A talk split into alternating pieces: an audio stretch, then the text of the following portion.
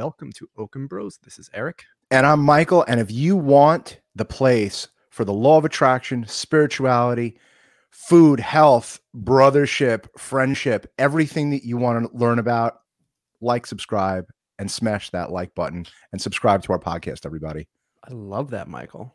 I love that. That was the first time we ever did that. I want to surprise you. Today we have on Adam Posner, host Posner, of the po- Posner, host of the Pozcast. That that that was confusing.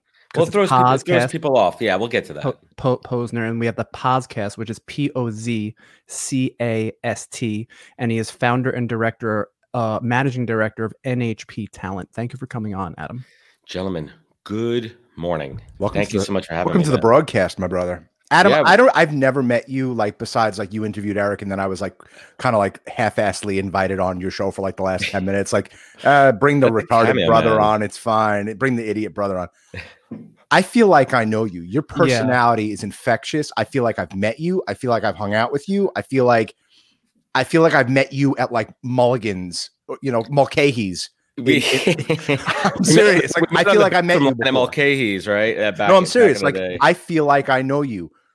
Have you that. always been this infectious with your personality?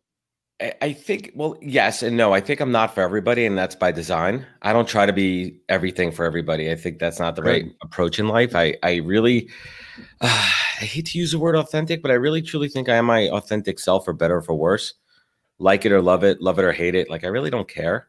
You Mhm. know, I mean, and it's tough in my profession too, because likability goes a long way. You know, in the world of recruiting, it's important to gain trust and be your authentic self and really connect with candidates and connect with clients.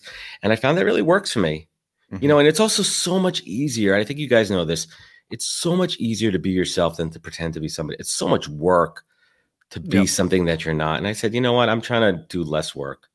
So Mhm. So, I what, where. I'm at, man. what is it that you actually do? Yes, great question. What is that actually do? I explained that to my mom. So I, I feel like it's one of those things too, where like if you could explain to your mom what you do for a living and she understands it, then you said it pretty clearly and articulate. So I'm a recruiter. Um, I recruit in the marketing space. I recruit for digital marketing, media, ad tech, anything that you would find in a marketing organization. That's what I do. I work with brands. I work with startups. That's really my sweet spot. Companies that range in that 50 to 250 person space is who my ideal client is because generally speaking, they either have a small talent acquisition team or they don't have one at all. And they hire myself and my company to come in and essentially be white label extension recruiters for them. We come in and we build and scale their organizations. We're kind of like the A team. I'm sure you guys were A team fans back in the day, Sure. right? Oh, yeah, so, bro. so, so like you're- I'm Hannibal. I was gonna say you you're more like a BA Baracus kind of guy. No, I got my BA Baracus, right? I got my Hannibal. I am Hannibal. I got BA Baracus. I got Face. I got everybody there, right? And each one of That's these awesome. guys is part of my SWAT team. I have my sales recruiter. I have my tech recruiter. Uh, I have a couple other recruiters that are really highly specialized in performance marketing and media. So when a company needs something, we don't come in and we do the fee-based recruiting that everyone is kind of used to, right? We don't do like that 20% fee thing. We come in and we're hourly retained contractors. It's Mhm. guaranteed money. Because I found early on in the recruiting process, when I was just swinging for home run commissions all day, dude, it's a challenge. You get that ball over the fence all the time, man. And it was stressful. And I said, you know what? Let me scale back. Let me see where that white space opportunity is in the industry. And I switched the game up. So now I'm a consistent 330 hitter, doubles, triples all day long, driving in 99 RBIs, 20 stolen bases, consistent money. And I'm happy and it's less stress. But That's that's, what it's all that's what business is all about. It's about it's about the average. You know, you can't ever look at anything day to day. You have to look at how it goes over time. And I think that's easy to uh that's easy easy to lose sight of, in my opinion. Yeah, it is. It's the it's the the pivot, right? It's that it's that looking and saying what's working, what's not working, how is this stressing me out? Why am I doing the same thing that everyone else in the industry is? And listen, I didn't reinvent the wheel. There's plenty of other recruiters out there that work in this hourly model. But I found for me, for my business, I am very high touch. Uh, I am very client focused as far as being consultative. Like it's not just putting a warm body in the seat, but it's being involved in their organization. Like building relationships with the hiring managers. I mean, having that rapport with them. Going back to what you're saying, Michael, like utilizing my strength of the personality, the ability to connect, the gift of gab that I have, being someone who's been in their shoes before as a hiring manager in marketing and recruiting. That's what makes the business different and special. What'd Well- you do before? Ooh, that's a good question, man. Like So what led you uh, up to this? This yeah, let's let, let's work backwards on this story now. So you can see I'm in Long Beach here. Here's my little painting. I'm Long not too Beach far from in you the guys. house. Yeah, so it's a little me- it's a little meta, right? And it's a beautiful day. Like in the summertime, I walk out to the boardwalk and It Yeah, feels like, that's- it feels like spring outside. I know. I'm gonna try to get out there later. So here, here's a down and dirty story, real quick. Born and raised New Yorker, born in Brooklyn, lived in the city, school in Buffalo, always been in New York State, which You is went to Buffalo? You went Yeah, to Buffalo? man. What year did you graduate? Uh 2001. Yeah, May Oh my! Oh, so you? ah, I knew a ton of people that went to Buffalo. Yeah, we could play. We could play the Jewish geography game. Uh, Yeah, uh, I'm not all live on air, but Yeah, yeah, no one gives a shit about that. No, No, no but I knew no- I knew a ton of kids that went to Buffalo. Yeah, I friends mean, it was easy, man. It- my, my parents said to me basically, I wanted to go to University of Maryland. I really did, and I didn't get You into and the rest hon- of Long Island. Yeah, right. I didn't get into the honors program there. I got into like some other program there, which was honors like program. a quarter scholarship. And my mom said to me, she's like, listen, both my parents are New York City Board of Ed teachers, right? I mean, I make more money combined now than both of them did at the peak of their entire career. I Like believe it. love and respect. And like, and I was always brought up humble like that. And my mom said to me, she goes, listen, we, we could barely afford to send you to Maryland, but if that's where you want to go, we'll we'll make it happen. But we can't give you anything else. We can't help you financially. We can't help you with a car. We can't help you with housing. So like if you go to Buffalo, it's easier in our pocket. We could get you a car when you move off campus. It's a good school. It's not a bad school. Yeah, and it was a no-brainer, man. I had a couple of the buddies that were going there, and I went and I went to Buffalo. Anyway, when when I went to Buffalo, um, this is where I really screwed up, man. I got accepted into the Buffalo Business School as it was five-year MBA program, early admission, and I had a Amazing. gift in front of me. I had a gift in front of me, five-year business MBA from there. And listen, I was 18 years old going into college, you know, the first time living out on your own and you're partying and girls and this and that and everything. And I bombed, man. I bombed out of that business school the first semester. I made it I like a believe it. 1.6. I failed calculus and they basically gave me one more chance. And then I bombed it the second semester and I was out of that business school. And I was like, shit, now I got to go for a com degree. And that was real disappointing. You know, I mean, I didn't realize it then that I do now what that would have meant. And I really truly think that having that master's, that MBA would have gone a long way and maybe shifted Mm. my career a little bit. Yes or no? It depends. ma- It, made I have who an you M- are right. I- yeah. I have an MBA. Right, all but, uh, and, but the- and the, the joke is the joke is not this is not about me. The joke is I always tell everyone, "Oh, you have an MBA," and I said, "Yeah." I said, "Why?" I ran out of toilet paper one night, yeah, and the only thing that was next to me was my MBA. Yeah. because it, because they taught me. I learned more opening a business in Las Vegas, dealing with the locals there. I mean, how could much have you ever learned? How much have you learned, Adam, in the past year of doing what you're doing?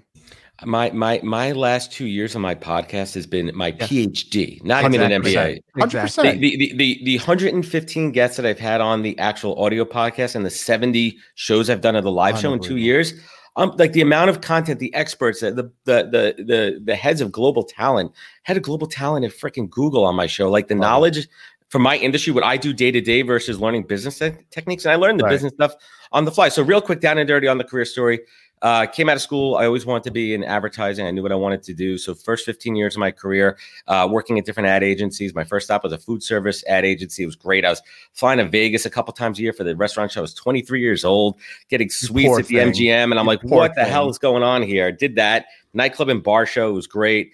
Fast forward, worked at American Express, worked at Sirius XM satellite radio for five years, which was the best five years of my career. Wow. And then I landed over at VaynerMedia working for the great Gary Vaynerchuk. And I thought no it was, way. yeah, and I thought it was, I thought it was, I thought the grass was going to be greener on the other side. I was super amped. And this is Right. before Gary was a household name. My buddy knew Gary very well. He actually helped Gary open up his first office in the Buddy Media conference room. Mm. My, my buddy Kenny hooked me up with that. And, uh, you know, I, but I still had to interview. I still had to get the job. No one handed me anything there. Right. I got the job, and I'll tell you something. It was uh, day one. You know, I got all excited and everything, but then there was like kind of that weird feeling in my gut, like what, what's going on here? Like, what is this? And I'll be honest, it was a combination of that. I wasn't truly set up for success, and I think that VaynerMedia um, back then, you know, five six years ago, was a different organization than it was now. It was a very immature, four to five year old company that didn't have their shit together, and I wasn't set up for success. I wasn't placed on an account right away. I kind of floated. I was a director of account accounts, account account management right? So typically, when you come into an ad agency, you're hired for a specific account. We're hiring Adam; he's going to work on the McDonald's account. That didn't happen. They Right. hired me in advance of the need. They said, "All right, Mhm. let's hire Adam, and then we'll figure it out." Which is a terrible thing to do at any organization. You have to Right. set your people up for success. And I kind of floated between a few things. I couldn't get my feet grounded. And here was another really interesting thing. Back then, Vayner was literally Lord of the Flies. You came in every day, and unless you were in a creative role or project management, there were no assigned seats. So literally, it Wow. was freaking uh what was that what's that game when you play the music and you pull the chair away Musical chairs. yeah thank Right. you it's monday Right. morning i can't think of musical chair it was musical chairs every morning and at some point they ran out of seats like if you came in a little bit late and i was commuting from long island we just bought a house a whole shit show there was times i had to sit on the floor i'm like with my laptop in front of me. I'm like, what is this? I'm 35 years old. I'm not a kid. Why do I, you know, why do it? And ultimately, guys, like, I'll spare you the details, but there was some personal stuff going on in my life. I was not the person that I am now. And I did not handle some situations in that office the right way. And I lost my job. I got fired. And um, it was seven months in. And I knew it was coming. Listen, anybody who ever gets fired that says they don't see it coming, they're not being truthful, man. You know if you're not performing. You know if you're not doing your job. So it wasn't a surprise, but it did hit me like a ton of bricks. And on that day that I got let go, Gary and I always had a really good relationship. And I, I was going to say, have you met, did you meet him? Yeah, I mean Gary. Yeah, I mean yes. Multi- I've worked with him. I was sitting on business pitches with him. Um, really? Um, and don't get me wrong, there was a lot of things I did well, and I still know how to do that piece of the business. And I think the key piece there is account management. That's why I'm so good at what I do now. Because mm-hmm. the core thing there is man. You guys know this. It's managing expectations. Yeah, That's sure. the number one gold piece of advice for any business owner: how you manage your clients' expectations. Mm-hmm. And I did that really well. The problem was there was other things I didn't do well, and some interpersonal relationships that I didn't handle the best way that I will save for a conversation over a drink with you guys one day offline. Sure. So I lost my job. HR let me go, and I'm devastated, man. We literally just bought the house in Merrick here, you know, a six hundred thousand dollar house, mortgage out the ass, like taxes, you know the deal. Like we live 100%. in the most expensive place in the world. I'm like, in the world, what am I going to do? So Gary comes in, and him and I always had a good rapport, a good relationship, and we sat there for an hour, literally having a heart to heart conversation about life right? A heart to heart conversation. And he says to me, he goes, listen, Adam, he goes, everyone, you know, we, we like you. It's just, this was not right. This was not the right time and place. He goes, listen, I've been around you enough to say, you need to stop focusing on all these things that you suck at. Stop trying to fix these things that you're not good at and take an inventory and say, what am I good at? And double down on that. Double down on your strengths and stop focusing on your weaknesses. And that's what I did. And we sat there for about an hour going over all the things. I'm, you know, I'm good at schmoozing. I'm good at this. I actually know marketing and advertising. I could connect the dots. I've always been a connector. I have a tremendous network. And he's like, well, what would you even think about doing other than this? And I was like, you know, Gary, my buddy does finance recruiting. Before I could finish my sentence, Gary goes, Adam, you'd be a kick-ass recruiter. And I said, okay. I guess mm, that, I guess that's what the hell I'm going to do, right? I'm going to switch. Right. I'm going to switch careers. So I walked out that day and here was another freaking mind fuck. It was April 1st. It was April Fool's Day. Mm-hmm. I was like, oh, come on, man. Like, so I hate April Fool's Day. So I walked outside and it was like 10 30 in the morning. And my wife worked down the block. So we, that was when Vayner was on Park. My wife's a, a, a, an attorney. So she was a few blocks away. And there's a bar. There's a little Irish bar on Park Avenue in, in the 20s over there. I forgot the name of it, in between her office and my office. Mm-hmm. So I called her up and I told her what happened. And she's like, you got to be kidding me because is not the first time in my career. And I said, I'm going to the bar. I'm going to have a couple of drinks.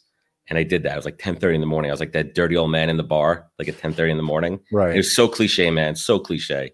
Right. Right. Like having drinks at 10:30 in the morning. Like who does that? Right. But I needed it. Like I right. needed just that. And I knew that things were going to be different. I knew that I wasn't going to go back to this life of advertising. And then I I dedicated the next six, seven weeks to due diligence of reaching out to every recruiter I've ever worked with, referrals of recruiters, and everyone was so generous with their time, and they really spent time to walk me through what it was like to be a recruiter, the ups and downs, the financial implications, and through that process, I got to meet a, a gentleman by the name of Tom Hall at Onward Search, and they hired me. And it was a company that, if anyone knows anything about recruiting, recruiting can be really hardcore sales, smile and dial, ring up and down, phone up and down. But they weren't like that. They understood that I had a tremendous relationship network and that's what I was going to leverage. And that's mm-hmm. how they taught me how to be a recruiter, leverage your relationships. And that's mm-hmm. what I did, man. First year, I was rookie of the year. I mean, six figure billing. And I was like, this is my calling, man. Right. This is it. But day one, 35 years old, new job, new employee. I had to learn a profession from the beginning. And that was crazy. Right. It was humbling, man. It was crazy. And haven't looked back. Yeah, I did that for about three years. And then three years ago, I said, screw it, I'm done working for other people. And I launched my own consultancy. And that's so the story. Was the podcast was the podcast like was that also day one? Was that part of the plan or did that oh. come after the fact? No, no. So the podcast was launched February 2019. So I was already a year plus into my own company. And the way that story goes is I I went to SiriusXM to follow Howard Stern. I'm a tremendous, tremendous, tremendous, tremendous, lifelong 25 plus years. You you're, a, you're a Jewish kid from New York. It's a right. rite of passage to worship Howard, the Beastie Boys, and Billy Joel. Like if you don't yeah. worship, it's like a rite of passage. At least two a, out of those three. Two out of right. those three. Howard, right? Billy Joel, like, you Beastie look Boys. like you look That's like it. somebody that would be on Howard's show. Right, as a Wack Packer, right? Yes. Um, no, not a whack Not not as a Wack Packer. packer, but just someone that comes in that Howard beats up.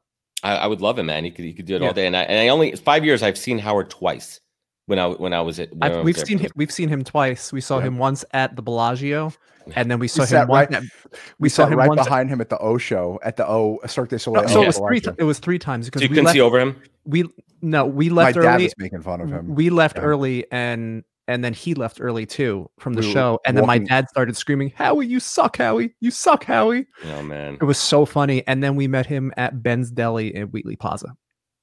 He's he's yeah he's a long he's a he's a long he's a Long Island guy. the North He is- Shore is North Shore gets. Ben's Deli at Wheatley Plaza. No, I mean How, Howard's Howard's great, man, and like you know, I followed Howard there, and I always had like this passion for like broadcasting. And in my opinion, you know, since Howard went to satellite radio and he had the open format where he could interview as long as he wants, Howard Stern is the greatest interviewer of our generation. yeah, I believe it. no There's doubt. no one who has a better conversational interview than Howard, and it's something that I've always admired, and that's why I take to my show. So fast forward February 2019, I hear every Tom, Dick, and Harry out there, everyone's cat, their mailman, their dog, everyone's got a podcast, everyone's doing this thing, and I really didn't hear any that were good. I'm like, I hear a lot of people just talking to each other, like self-promoting, you know, just giving Mhm. each other reach arounds. I'm like, this is not where, where I where I see the show going. And I said I could do better, and I didn't know what the hell I was doing, but I had Zoom, and I was like, I could record Zoom, and I could figure this whole thing out. So the first show I ever did in 2019, February 2019, was a networking call with this gentleman named Q, who's on LinkedIn. Um, he's a creator. He wears these crazy hats, whatever. And we literally just recorded our first networking call. And I listened back to him like, okay, that's okay. It's not really much flow or context there. And I Mhm. started to build the show out. And I started to like book some guests that I knew in, in the recruiting world. And sorry, I need to focus on something. So the beginning was talent acquisition, HR, recruiting. Had a lot of those conversations. And then about eight or nine episodes in, one of my friends is like, Do you, you know our friend Jenny is a media coach? She's like, she's Grant Cardone's like media coach. Like she does all these celebrities and like trains them in podcasting on on-camera media, all their techniques. And I spent about a week and a half with her and I built out a process. I built out a flow. I built out a cadence. And what she taught me was a story arc. She taught me how to have a story arc in my podcast, how to take the listeners from A to B. And that's what I've done over the last 110 episodes. It's take the listener on a journey. I unpack someone's career, their life lessons that they learn. We go through different things. We get all the way up there. Now we're talking about COVID. We're talking about culture. We're talking about teams. And it's been incredible. I've interviewed Go- Governor David Paterson, former governor of the state of New York, Wow. uh, uh, NFL athletes. I mean, I've had such ama- amazing, tremendous conversations. And the show has taken on a life where people are actually interested and give a shit what I say. Yep. Right. It, it's incredible, man. I love it. Right. Um, do you still keep in touch with Gary? I try to, right? Gary, Yeah. Gary, Gary's a tough one. So I tried really, really hard. So I was, um, I don't know if you guys saw the clip from Dallas from 2019 when I ran into him at, at the LinkedIn conference and he Yes. he called me out on stage, blah, blah, blah. And I said to him then and there, I'm like, Gary, I want you to be my hundredth guest. I'd love it and everything. He's like, he's like, he's like, yeah, we'll talk to my people, talk to your people, you know, one of those things, right? And I've been trying for a year to get him on the show, and he is elusive, very Mhm. elusive. Um, but I really truly believe that everything happens for a reason, and when the time is right, it will happen. I think if you give I'm not done if, chasing him. if you give Gary some type of value that's not money, you'll be able to sell him on it. If you Yeah, give him, if you give things. him, if, if you give him something with value, and and we're working on the same thing because we actually met through D Rock. D Rock Yep. was doing some consulting for us. And he kind of that's how we met. Yeah. yeah, he helped Michael and I with our podcast the same way that person helped you with your podcast. D Rock kind of helped us with our podcast. And I was trying to get on LinkedIn Live, and it was making me so angry that I wasn't accepted because I put out just hours and hours of content on LinkedIn. Right. And then he's D Rock's like, talk to Adam. Maybe he has some insight. So that's how we got connected. yeah. A week later, just by coincidence, I got accepted. So maybe it was just Kismet that we met Go figure. Yeah. Right. and then uh and it was uh it, it- and then we met and then we we we made plans to come on each other's shows and then it just turned out that we were very alike Yeah. Jew- jewish boys from long island and podcasts and interviewing people very very cool Yeah, and, and it's the interesting thing about Gary, and I think about this a lot too. I mean, my story of Vayner is just a chapter in my book, and I'm five years, and I'm five, and I'm five years past that. But you know, and I, and I've and I've had the, the the email exchange back and forth. When I tell Gary, I'm like, I only want to talk about that for a minute on the show. There's so much more value that I want to bring from our conversation. I mean, I listen to Gary's content all the time, and it's a mm-hmm. lot of the same. It's a lot of the same sound bites and everything. And I plan on coming at it from a completely different angle. And he gets it. So when the time is right, it'll happen. I mean, I literally just booked shows into February 2020. I love the guests that I have lined up.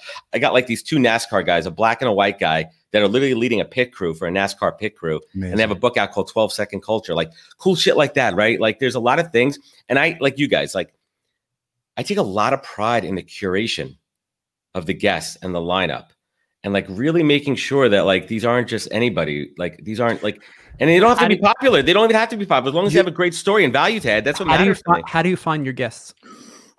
that's a good one man. So it's a combination. I get a lot of outreach these days. I have like pr firms that are reaching out to me and like so some of them like little things here and there if it's interesting. If it aligns it has to align with the objective of my show which is tenacity. Everyone on my show has this burning tenacity and fire inside of them how it's ignited their career, how it's changed their life, how they had to pivot. And if it's not there and someone's just pitching me a story because they want to get their product on the air, that doesn't do anything. That doesn't do anything for me. But I'm also very strategic in who I reach out to.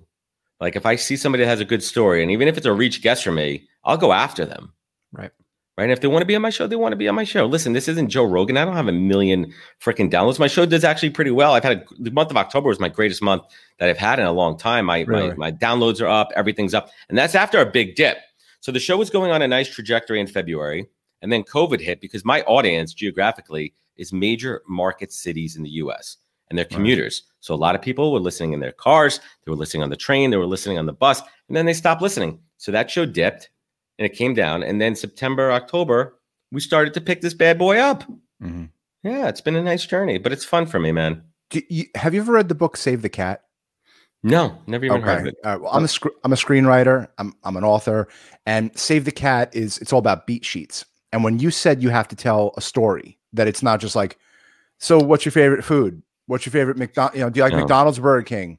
Uh, do you you know what do you do on vacation? Like everyone will be bored as fuck. No. It is what you said about the story. Eric and I were doing that subconsciously. We didn't even realize we were doing that. But Well, you are one, what exactly. You're 100 percent right in that there there has to be a beginning, a middle, and end. There's got to be setbacks in the podcast. That you you have to really dig into that person. It and- has to be a journey. That that's exactly right. That's and Save the And- Cat is about it's about literally breaking down every single movie in the history of film and. And and telling and each Right. each movie's the same. Fast and they're- the Furious they're like- Break are the same. Right. movie. There's a three, there's a three parts to every movie, right? You know, correct with right? each thing like- broken down into the each three things and that's really what a po- an hour podcast technically is i mean And I can't do anything less. genius. And I've had people say to me, they're like, Adam, your show's too long. I go, then don't listen. I go, I can't do I can't do a 15 minute bite-sized podcast. I am long form conversational. I Right. build it up. And the, these guests, they get into this flow, man. And that's like a kind of a thing for me that I pick up from Howard. Stern, he loosens the guests up. Yes I mean, I don't know if you ever heard the interview he did with Hillary Clinton a few months ago. And it's a fascinating, lover, love of her, love her, Yeah. hate her. But he dug into the love story between Bill and Hillary. I've never heard this before. So you go back to the late 60s, early 70s, like these two two kids in law school that are meeting, right? This, this love story. You're like, yeah, they're humans. This is before they were the Clintons that we know and love and hate now, right? Like there, it's a much, but those are the type of stories, and I want to give people a platform to tell their stories Mhm. and that's what it's all about. And I don't care if the show is, I I, I talk for as long as we need to, and Mhm. if you want to listen, you listen to it. have you always done that have you always been like a yenta like that's what they call you know you, Oh, yeah. you, you always been a yenta Yeah, I've always been an old soul kind of yenta, and I love it. Yeah. But the, the Yeah. weird thing is too, I don't always love talking. There's times too. I don't know about you guys. Yeah. There's some days, and I, I'm a recruiter, so I talk to people all day long on the phone. I get burnt. I get burnt from shows. I get burned from podcasting. I get burnt. Like there's some days, and and I always kick myself when I book a very heavy Friday Mhm. at the end of the week. Like I Yeah. feel myself running on fumes. Yeah. And sometimes it's like pulling teeth. It's showtime. You guys know this. You guys work with celebrities. Like when that camera goes on, it's showtime, 100% right? And I want to bring you the energy. yeah, I want to bring the flow, right?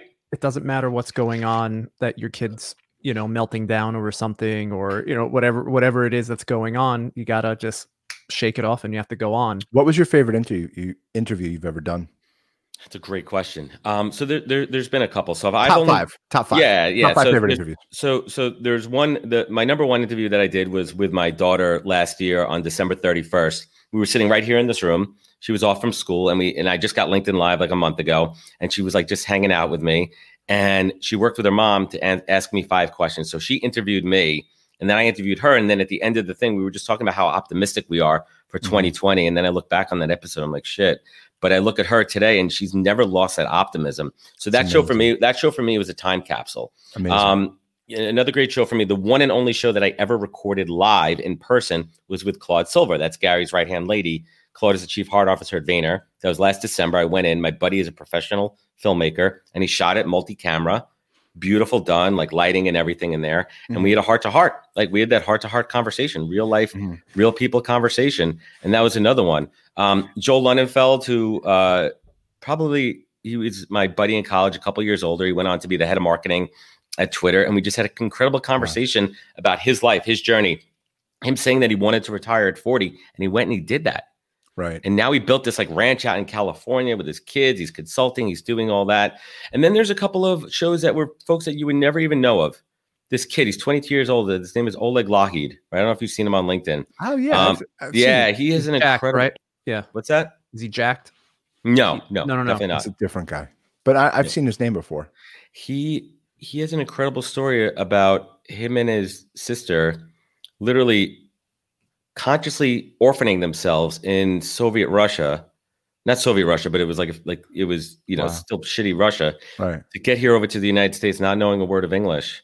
And it's an incredible life story about just like heart and tenacity and like like and you hear these people's life story Right. and I also learned as a podcaster, there's a time to sit back and just listen Mhm. and and and maybe steer the show a little bit, like move that rudder in a direction way or another, but let the guest take the show. Hundred percent. And that was one of those shows where I literally just sat back and like just moved it along. And then I had another similar show with that with a buddy of mine named Eric Hewson. I don't know if you know him. I went to high school with him.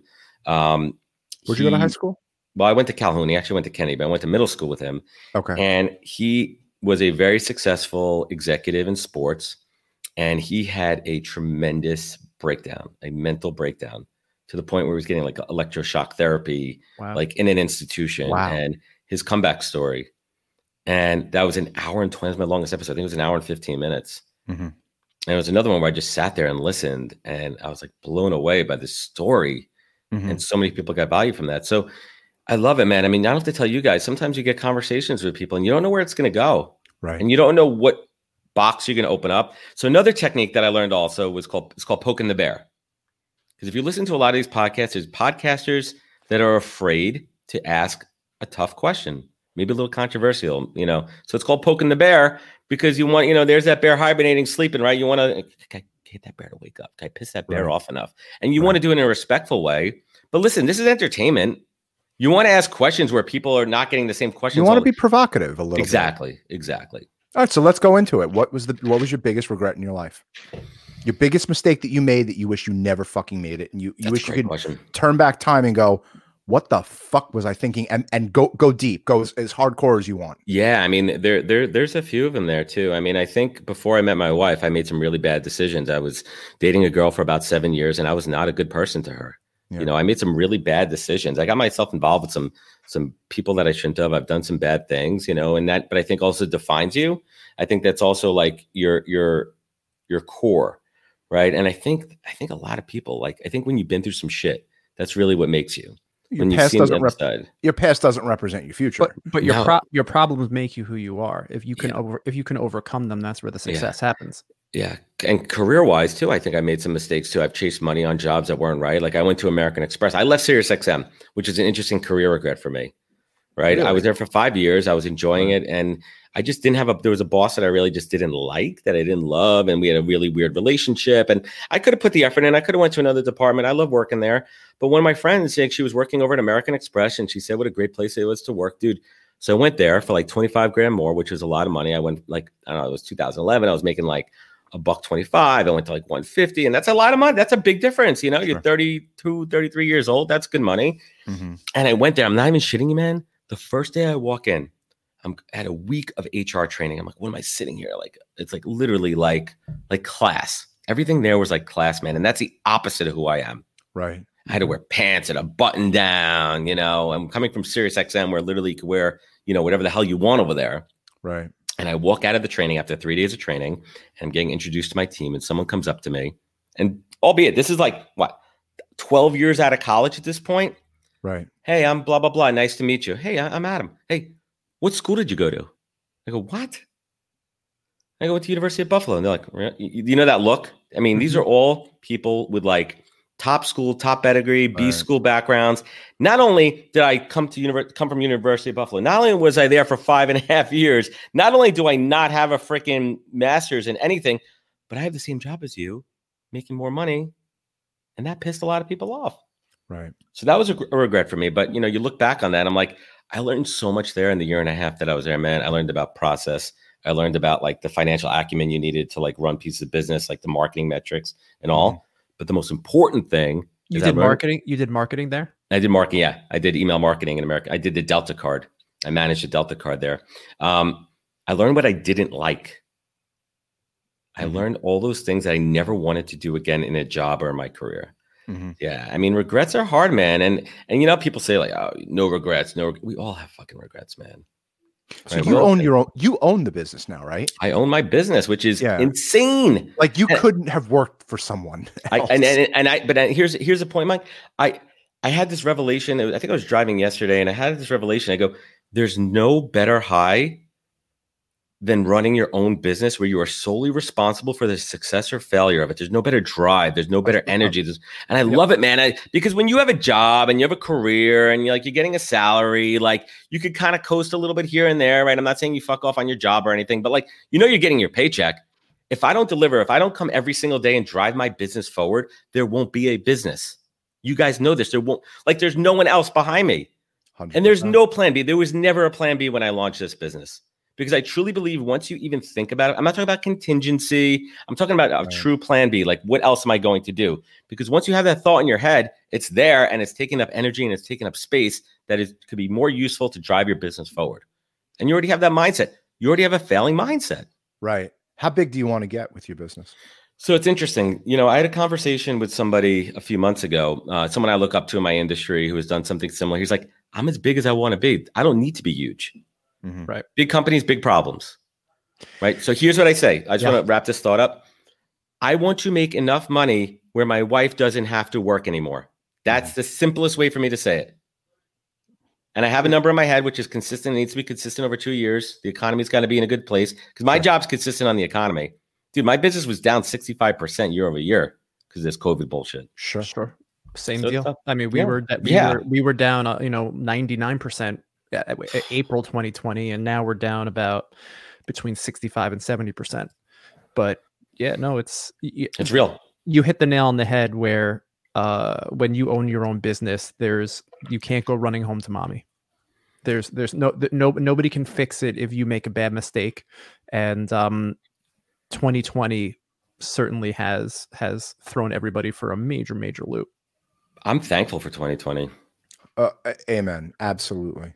I would not Absolutely. be in a position that I am in now Yep. and the things that I did and the things that I learned. So I had a choice and I remember the date. It was March 13th and I had to cancel South by.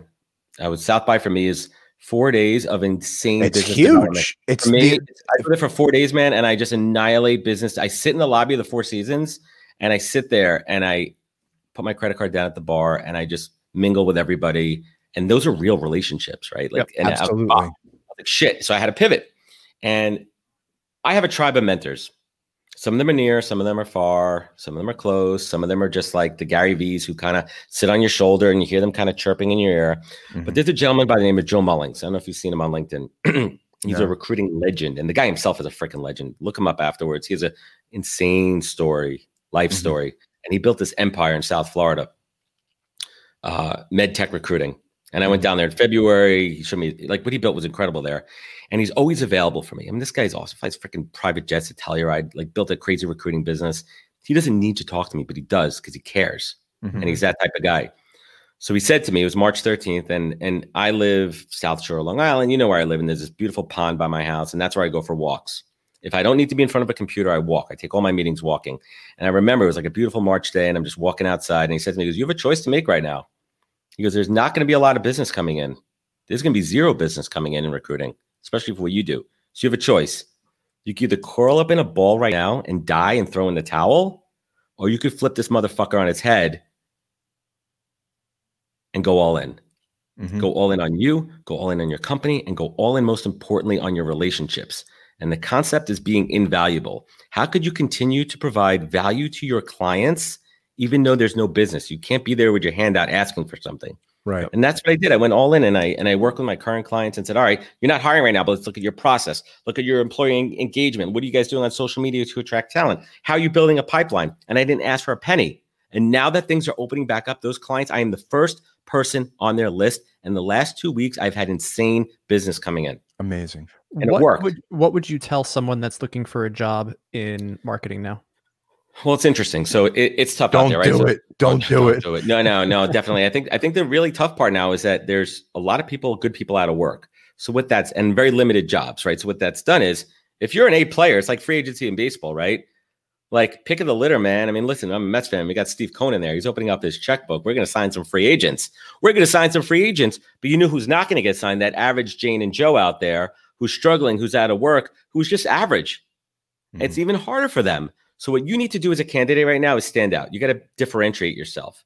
How do you do that? How do you utilize LinkedIn as this crazy organic reach to put yourself out there? Right? Create a video, take a current event like a news article in your industry and put a spin on it. Give your point of view. Because when us recruiters are looking at you, we want to see some of that stuff. We want to see that you're inquisitive. We want to see that you care about your industry, that you actually care and you're not just there for your paycheck. Now, listen, there's nothing wrong with that, right? We all get mm-hmm. into that kind of flow sometimes. But if I'm hiring, you need to stand out because there's a lot of people out there.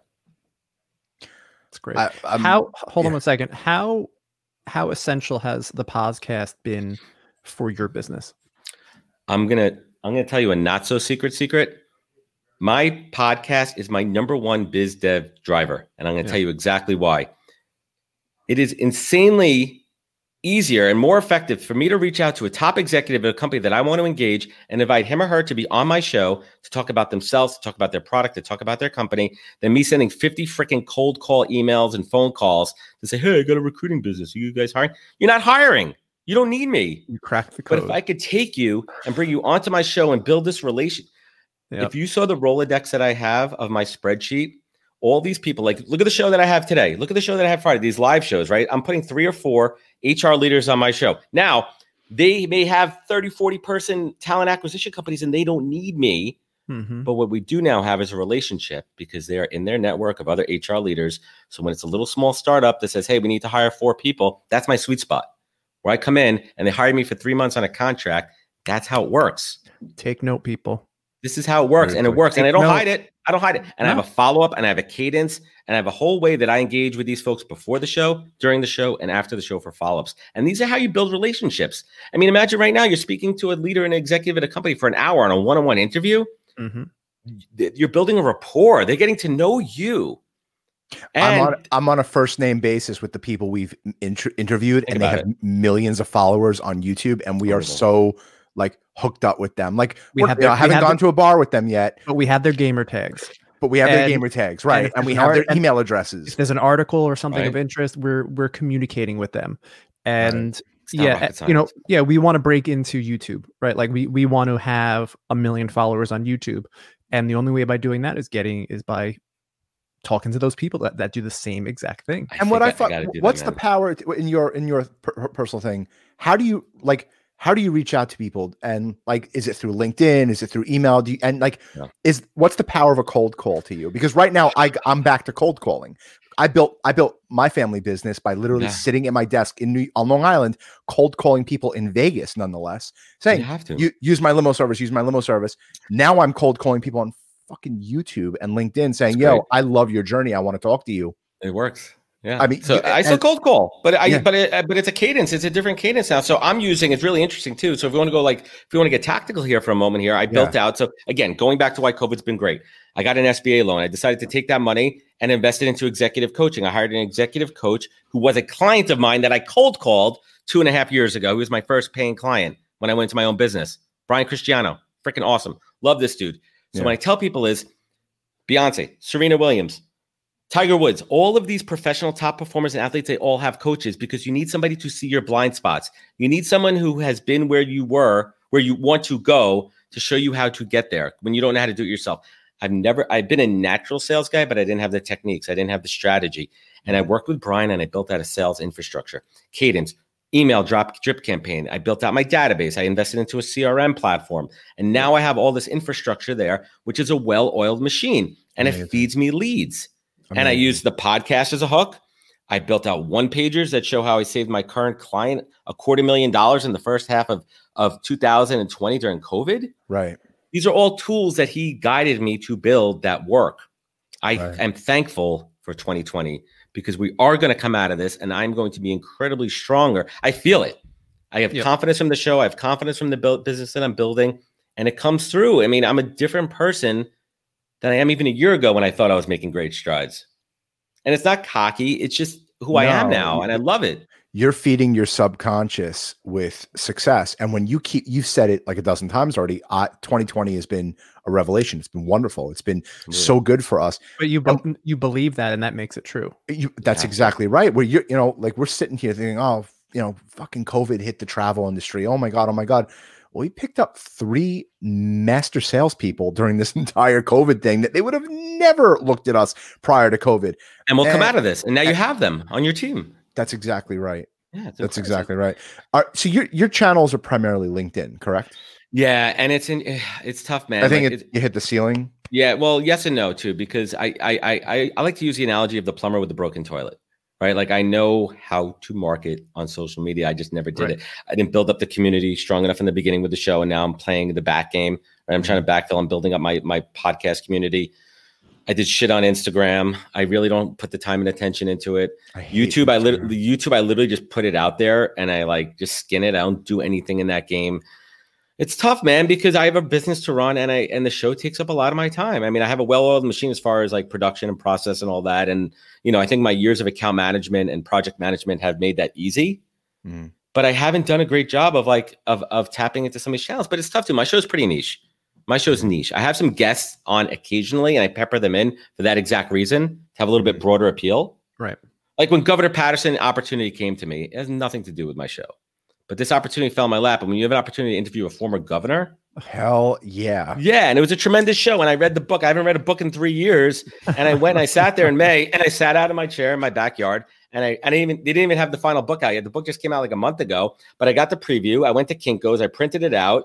It actually cost me more to print it and bind it. He laughed about it when I told him. I go, I spent like 35 bucks to print it at Kinko's, get it bound and everything. He goes, the book's only 20 bucks. He goes, you could just give me the $20 for it. He's great, by the way. It's really And- funny. And I sat there in my backyard. How did you get him?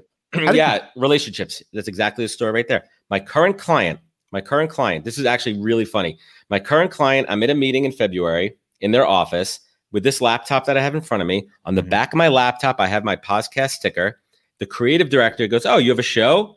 I go, Yeah, tell me about it. Told him about the show. He goes, Yeah, my good friend Dr. Simon Mills is really close with Governor Paterson. You got to talk to him. Had the conversation with Dr. Mills, who's in a it's he's like Russell Crowe on acid. He's the most amazing, interesting human being. I'm going to have him on my show. Incredibly successful. He's a character. I had a great conversation with him. He goes, "Hey, man," in an Australian accent that I'm not even going to do, but he's like, he's like, he'll get the gov on your show, wow. And that's how it happened, man. And Governor Paterson could not have been more generous, more down to earth. I mean, the stuff he said about Trump and Obama was like gold. What did he say about Trump and Obama? He really he goes he goes he goes. President Trump is the most awful businessman in the entire world, but the best politician in the history of politics. And he broke that down. Why? And he broke down the why behind that. And the thing that I, it's so funny, I've been talking to my friends on both sides of this. And the thing about Trump that you have to remember, he is the most authentic president, politician, whatever you want to call him, that we've ever had. He can't be anything but himself. Right. We've never seen a more authentic human being. Now, how you interpret that is one thing, right? Right. Whatever side. But he is what he is. You see what you get. You get what you see. Like that's him, man. right. And you have to kind of be like, that's interesting observation there. He's definitely not a um your typical run of the mill, you know, left or He's- right He's not, politician. he's not Joe Biden. He's not No. Joe by Biden. any stretch of the imagination. No, they're Yeah. opposites. They're polar opposites. I mean, it's been crazy. Do you guys feel, and then we're not going to get into like who you voted for, what your thoughts are on this and everything. I felt the biggest weight off my chest this weekend Yep. with the weather and and the and this election. And I literally was outside all weekend with my kids, and like everybody, was ha- listen. There's a lot. Half the population is unhappy right now. Let's just call. It, let's just be mindful about that. But I was like, for one weekend, I was like, finally, in the last eight months, I'm just like a change, better or worse, like it just a change. You know like what, it, you know what it is? Like, you know, I think the media drives the perception in a certain direction. Like I was watching CNN a lot this weekend and I don't watch the news. Yeah. I'll read the news, but I don't watch the news. And just every other word out of the news channel was we live in such a divisive country. We live in such a divisive country. And I'm It's like, their fault. but and not only that Stop is saying it it. not only that is it their fault, but I'm just like, I've never met anybody that's been divisive. Everybody that I meet is is down the middle.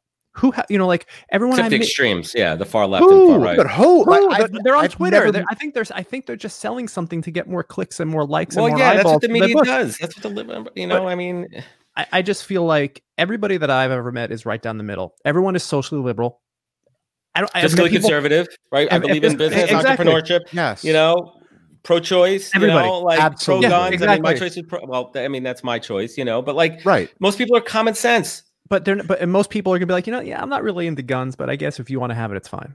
You know, I've Yeah. never met someone that says we need to get rid of all guns, or you know, like we have to On Twitter, it on. Twitter, yes, but speaking with real people, no. Yeah. It's it's crazy. I, man. I think the country is in a definite need of a change. Um, and again, I'm not Republican and I'm not Democrat. I am in the purple state, Yeah. and I believe Joe Biden will do what the country needs right now. Because uh, honestly and truly, and this is not against Trump, um, he didn't the last nine months, and the media. the COVID, especially, like he didn't hand. Correct. If he, He he would've- could have, he he- could have hit this out of the park. He could have been a slam dunk. a mask. That's all he had to say to people. Just wear and- a mask. and it would have cut down and it would have cut down an insane amount of the spread. Beyond. And I don't want to get all politic. Yeah, let's let's not get in there. Yeah, No, but ultimately, I think that the country made the choice that is good for the country. And I'm today. Did you read the news today? I'm having the best morning. I'm having the oh, with best morning. Pfizer, Are you talking about Yeah. the Pfizer news. Uh, the, the joke is the Pfizer. You know, Convenient. Pfizer's stock is through the roof. That's not the only Yeah, thing that about Pfizer's fifteen ever raised. percent. I bought. Pfi- Yeah, yeah, Yeah. Pfizer's raised other things before, but Right, um, fifteen percent today. Like, oh, conveniently Monday morning, it was like, let's get that press Well, release. they were they were up. definitely sitting on this for the last few weeks, but Of you know, course they were. you know, the thought- election. It's- I mean, I mean, that's not even. I mean, hiding the fact that, but like, let's get this shit done, man. It's so crazy, man. I was having a conversation. I saw my buddies uh, yesterday from from Jersey that I haven't seen in eight months, and we are talking about like we all go to shows together. I mean, this is your business, you guys, tremendous show business. Like, I was like, when are we going to be able to go to a real concert again? And they're like, well, not. It's not going to be this summer. It's going. I. It sucks, but if you Mm, no, I just I think I, I- think it's going to happen. I you want to laugh? Jones Beach opening up, I need to be at Jones bro, Beach. Bro. I see had it. It's right there. I had tickets to see Tool at Nassau Coliseum. It got my- canceled like a week before. Yeah, the April yeah, shows. Yeah. with my with my wife and kids because we're obsessed with Tool. I Yeah. had tickets to, to take my kids to see 311 at Jones Beach Yep. last summer. I'm telling you, I'm just putting this out there.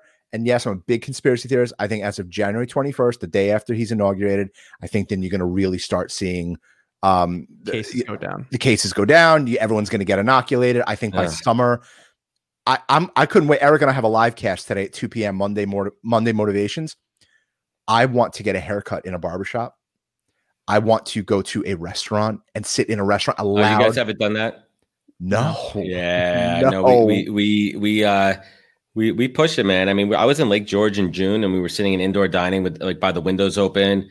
Um, I have a, I have a hair guy in Merrick, by the way, does it in his basement. I, I look it, it's fresh, fresh do. It looks good. We have a, a- someone that comes to our house to take care of us. Eric Eric clearly does it by himself, but Huge my cost savings on that. I always say that with guys with shaved heads. I'm like, it's so easy. You don't have to get up in the morning. You don't have to worry about like doing your hair. I got to like schedule my day and week around if I'm doing my hair or not for a show. It's If like I had real world hair- problems, Michael. If if I had hair, I would be getting a haircut.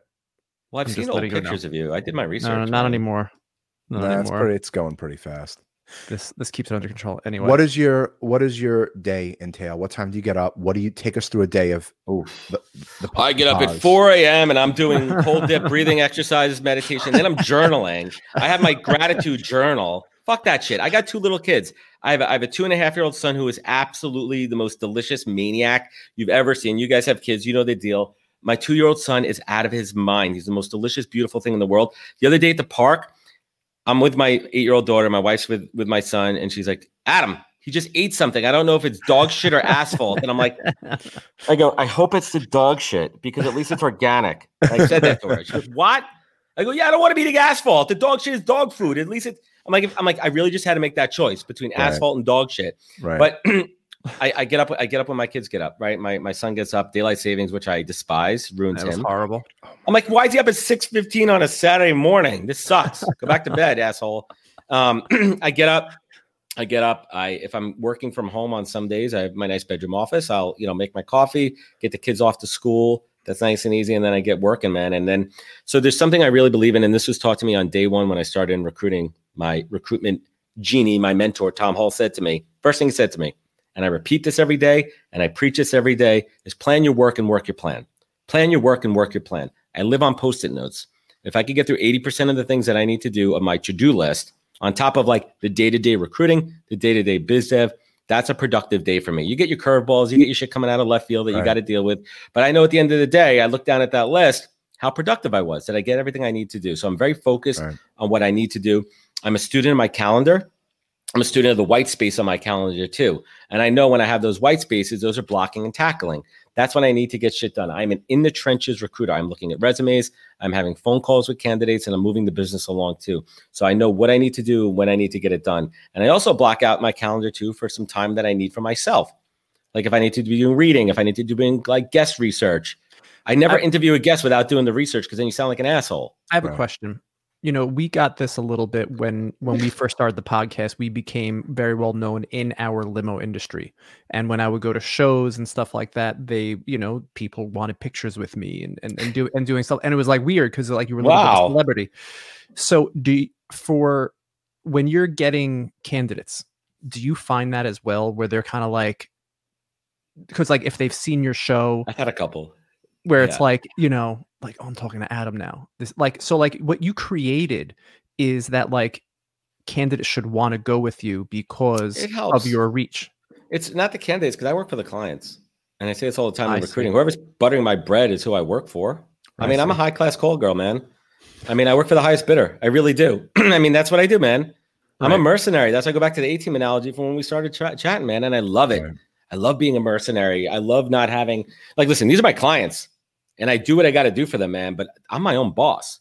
At any moment, I could fire my client. If it's not a good relationship, I could walk away from it. Right. I have that control. I have the control of my paycheck. Eric, we have to introduce him to Holzer do you know adam holzer Why does that name sound familiar? because everybody He's- knows Adam Holzer. he's, he's on linkedin he he he owns this uh connections for he owns connections for hire.com so he basically he'll connect if you if you want you know Master Connector. Yeah. yeah yeah We gotta- Yeah, we'll- we'll and, and he's, he's a long islander and he's huge in associations yeah, Sounds that's- familiar. that's- yeah, I mean, connection. I, and I tell everyone my my superpower is connecting, and I even have in my in my title, I'm a connection conduit. There's nothing more than I love than connecting two people who are I know them both really well, but they don't know each other. And you're like, how does Eric not know Michael? How do these two guys not know each other already? Right. And then the icing on the cake is when you go to introduce them and they already know each other. And you're like, of course I know him. How do you not 100%. think? And you're like, I knew it. I My knew you two would biggest- like each other. Same thing when you you say, I got a doctor, you're gonna love him. Or, you know, I got this guy, a business partner, you're gonna love him. Yeah, I that's helping people. Yeah. And and that's the law of karma. And I wrote the book on the law of karma. If you give out and you do it with love and not for not for oh well, you know I expect in return, Right. man, the universe will take care of everything for you. It, it before really yeah, truly- before, truly- I before truly we leave that. here because mike we have to wrap up by 11 adam has a hard stop then Okay. um are you a believer in the law of attraction Yeah, 100%. And I, I'm a big believer in manifesting your destiny and putting it out into the universe. Gary Vee knows I want him on my show. It's going to happen. it's gonna It's, out, happen. There's it's no- out there in the universe. So. I'm going to so I'm going to Yeah. pump the brakes on on me harassing him. It's Mhm. going to happen when it's has to naturally happen meant to happen. It It has, has, to happen. It has to happen organically because if you force something, it's just not going to work. You're forcing, you're forcing seeds to grow, and that doesn't work. You planted the seeds of Gary coming on your podcast. You're watering it. You're tending to the dirt. You're taking Yeah. care of it. Now you have to let the seed grow and take care of itself. And, and that's, That's. That's everything. That's, That's every that's every That's relationship. business. Right. That's It's- everything. I mean, that's that's really everything. I really believe in that. I believe in karma more than anything. Um, I believe in doing things the right way every time, even if it's harder, even if it takes a couple of extra minutes. And I talk about that in recruiting. I mean, I, sp- I posted about it on Friday, where like I try to as best as I can at the end of every week, wrap up any loose ends with candidates because I know that they're waiting. They're waiting to hear their status, Um, that was waiting a to hear great, if they're moving forward. that was a Yeah, great post. because and because I was there. I've been unemployed. Like there's been four moments in my career, long periods of time. There was one that was six weeks. There was one that was two months. There was one that was seven months in Right. 2008. Like I was there, man. I mean, I spent eight months every day at that coffee shop, turning on my computer, responding to emails, applying for jobs, pulling my hair out, wondering how the hell am I going to pay rent. I Mhm. was on unemployment. I cashed out my 401k. I had no money. And I've been there with these candidates and I know how it feels to be waiting. And I don't want anybody to have to go through that. Adam but posed, It's hard, man. It's hard. You can't do this.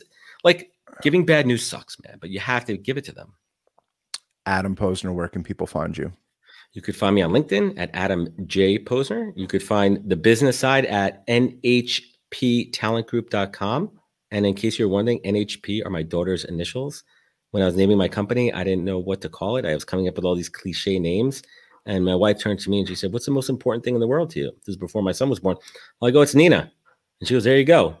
So it's NHP Talent Group. And every time I look at my email signature, every time I look at my website, I know why I'm doing it. And the Pozcast, my childhood nickname was the Poz, to be confused Love with it. Posner. And that was a no brainer as well, too. So the Pozcast.com.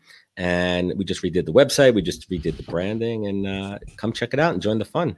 Adam, you got it all, man. You got the personality, you got the drive, You cracked the got code. the business, You you, cracked definitely- the code. Keep it up, man. We we we're, we're huge fans. Thanks, guys. I And we are- it. Same. Likewise. Thank you. We're grateful for you coming on and talking. And like you have an open forum with us. Anytime you want to come on, you know, some big news or something, Oaken Bros is, you know, you're officially a bro. So I love it, man. And you guys are doing good work there too. And uh, yeah, let's connect offline. And uh, I want to get some tips on the YouTube. We have a lot to talk about. I have to find out. I have to find out if he knew these people at Buffalo. So we're gonna sign off right now. Everybody, like, subscribe, leave comments down below. We love you all. See you Smash all the later. like button, everybody. Bye, Smash it. later, guys. Bye.